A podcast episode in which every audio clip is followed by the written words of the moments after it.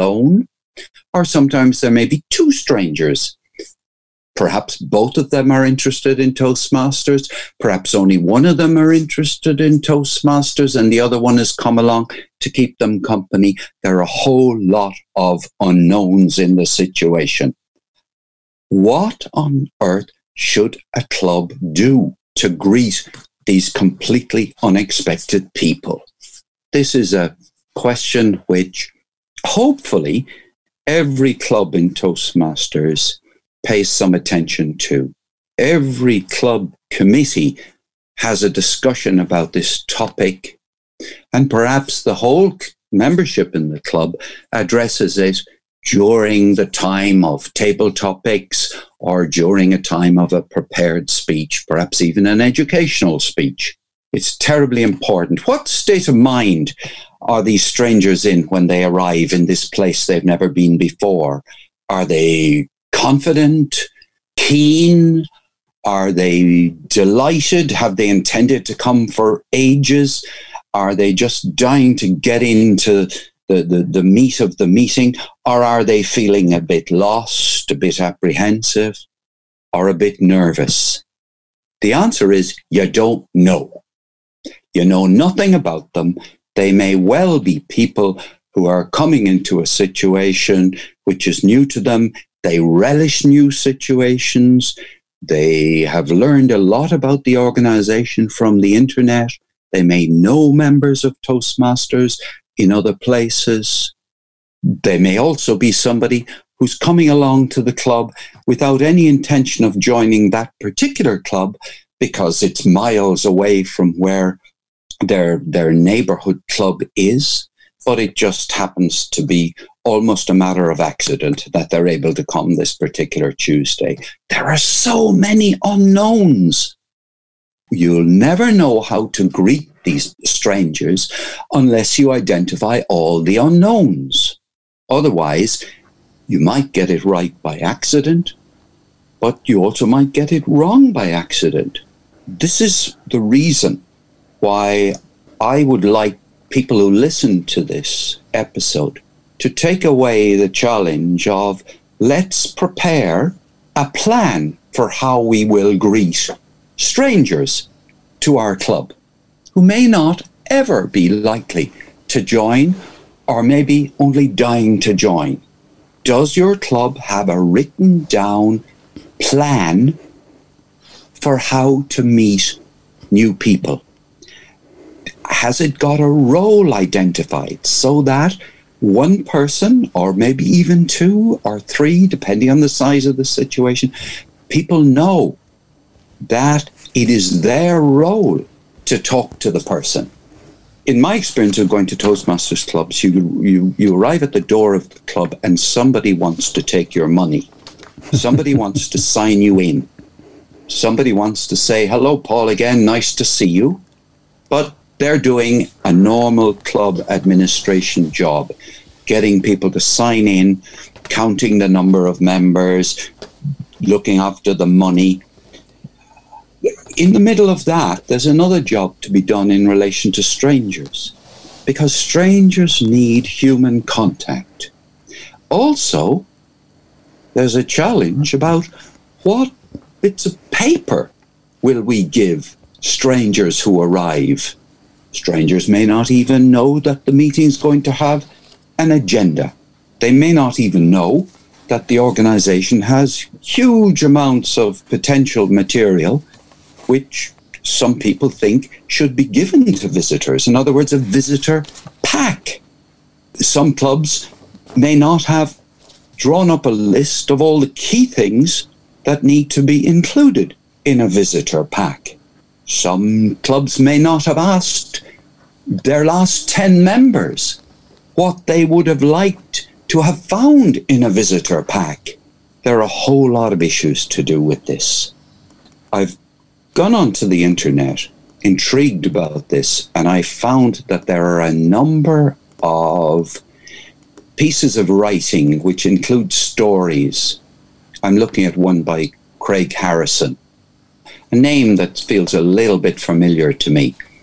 But it's called You've Got Guests. Turn your guests' fear into fun and watch them flourish as club members. Well, it's a nice piece of alliteration. It's very, uh, it's nicely clever.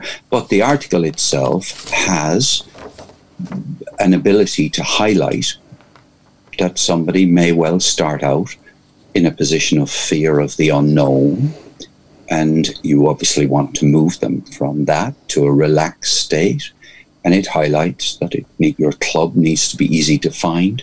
When people come into a building, they're unlikely to know where the Toastmasters meeting is going to be held. What about the signage? When's the last time somebody from your club started out by coming in the main door and imagining that they hadn't a clue where to go, you can be sure that if somebody is coming wanting to go to a meeting, they want signs. Not just one sign that sends them up the stairs. They want a sign to meet them when they top of the stairs, and they want a sign to tell them the way into the meeting. Making your club easy to find is not to be taken for granted. When people arrive, there's the question about who's going to sit beside them. Now, if somebody came to your dinner party, you would introduce them to everybody at the dinner party as soon as they arrive. Does your club introduce strangers to members in the club? Does it introduce the person to everybody in the club? A small little club with 10 or 12 members? Can you think of a reason why the newcomers wouldn't be introduced to every single one of these people? If it's a big club, very impractical. But wouldn't it be possible to introduce the new arrivals to everybody else? If somebody comes with a companion who's a member of Toastmasters, wouldn't it be nice for that companion to introduce their guest to the club? There are so many things to consider. I'm not going to go into today the issue about how important it is to be polite and well mannered and to avoid speaking in acronyms, speaking insider language, talking about DTMs and VPMs and all of these things. These are word, these are phrases all to be avoided because when somebody comes in, the fewer obstacles you put in their way to understanding what's going on, the better. The one person who is pretty certain to be able to be understood is somebody who stands up and says, Welcome, I am the club president. My name is Mary Walsh. That is something. If the next person stands up and says, I am the VPE, you can see the difference. Mm. Very, very important that. One last thing I'll say is about when strangers are going to speak at the club. I've seen people give no guidance to strangers, not tell them when they're going to get an opportunity to speak. I've seen clubs who, at the end of the meeting, invite the newcomers to stand up and say a few words about the impressions they formed of the club. The very least it would be good to do is to invite people who have come to the club, after all, to a communications organization. We can assume they're interested in communications in some form or other. So to ask the newcomers, would you like to give us one or two of your first impressions of the club? Very valuable, often not done. It would be one of the most important things to do because it will tell you ever so much about the visitors.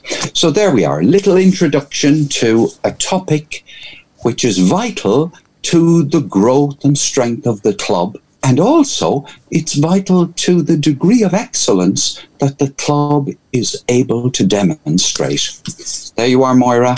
A full session on that, I'm afraid. Excellent, Paul. Quite a few things that, that you said I'm going to take on board with the clubs that I'm involved with. I think in most clubs, if not all clubs, that the two people who interact most with guests in the early part of the meeting would be the sergeant at arms, because that person is usually at the door, and the vice president membership, whose job is really to find guests, put them at their ease, and do a lot of the things that you are suggesting. As to formality, I totally agree with you, and I, it's something that I make a point with guests of warning them that there is a lot of formality, there's a lot of these vice president this, vice president that, and madam chairman, madam toastmaster, madam etc. etc. etc. And I think that's very important that that is done to put guests at ease. But overall, I think that was a, a very good section, Paul. Many thanks for that. We'll bring this section now to a close and we'll invite you to come back tomorrow when I'm going to be looking at a, a fairly new phenomenon that is of online clubs. Join us then. Bye for now.